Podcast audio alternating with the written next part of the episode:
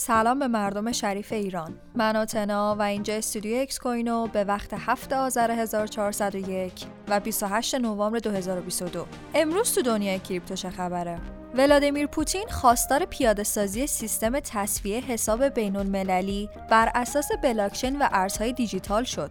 پوتین معتقده که سیستم مبادلات مالی جدیدی نیازه تا وابستگی های این کشور به بانک های بزرگ بین المللی و همچنین اشخاص ثالث رو به حداقل برسونه. اون معتقده که پرداخت های برون مرزی با تکیه بر ارزهای دیجیتال بسیار راحت تره. با توجه به تنشایی که بین غرب و روسیه وجود داره، استفاده از این روش قطعا کاربردی خواهد بود. در روزهای قبل از فروپاشی FTX شرکت Alameda اقدام به برداشت 204 میلیون دلار رمزارز کرده.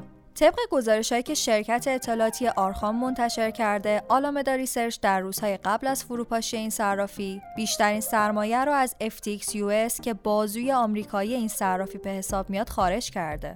اکثر این رمزارزها به کیف پولهای FTX International منتقل شدند که این فرضیه رو پررنگتر می‌کنن که Alameda قصد ایجاد پلی بین این دو نهاد رو داشته. سیل اخبار در مورد FTX کماکان ادامه داره. داده های گوگل نشون میده که سقوط FTX باعث شده که کنجکاوی کاربران در مورد SBF بیشتر بشه.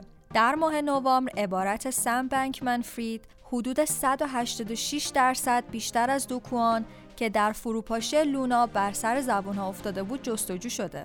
از طرف دیگه خبرهایی از باهاما منتشر شده که طبق اونا دادستان کل باهاما و وزارت امور خارجه این کشور تایید کرده که با توجه به سقوط این صرافی FTX تحت تحقیقات مداوم و فعال مقامات مدنی و جنایی این کشور قرار گرفته.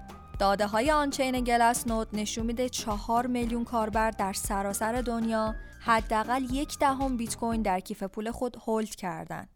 در حالی که مارکت بیت کوین به نوعی در حال محک زدن اعتماد سرمایه گذارانه با توجه به فاز نزولی طولانی مدت بازار در کنار سایر عواملی که به پایین موندن قیمت ها دامن زده. داده ها نشون از این داره که سرمایه گذاران اعتمادشون به بیت کوین رو حفظ کردن و در مجموع تعداد دارندگان بیت کوین در این مدت به اوج خودش رسیده.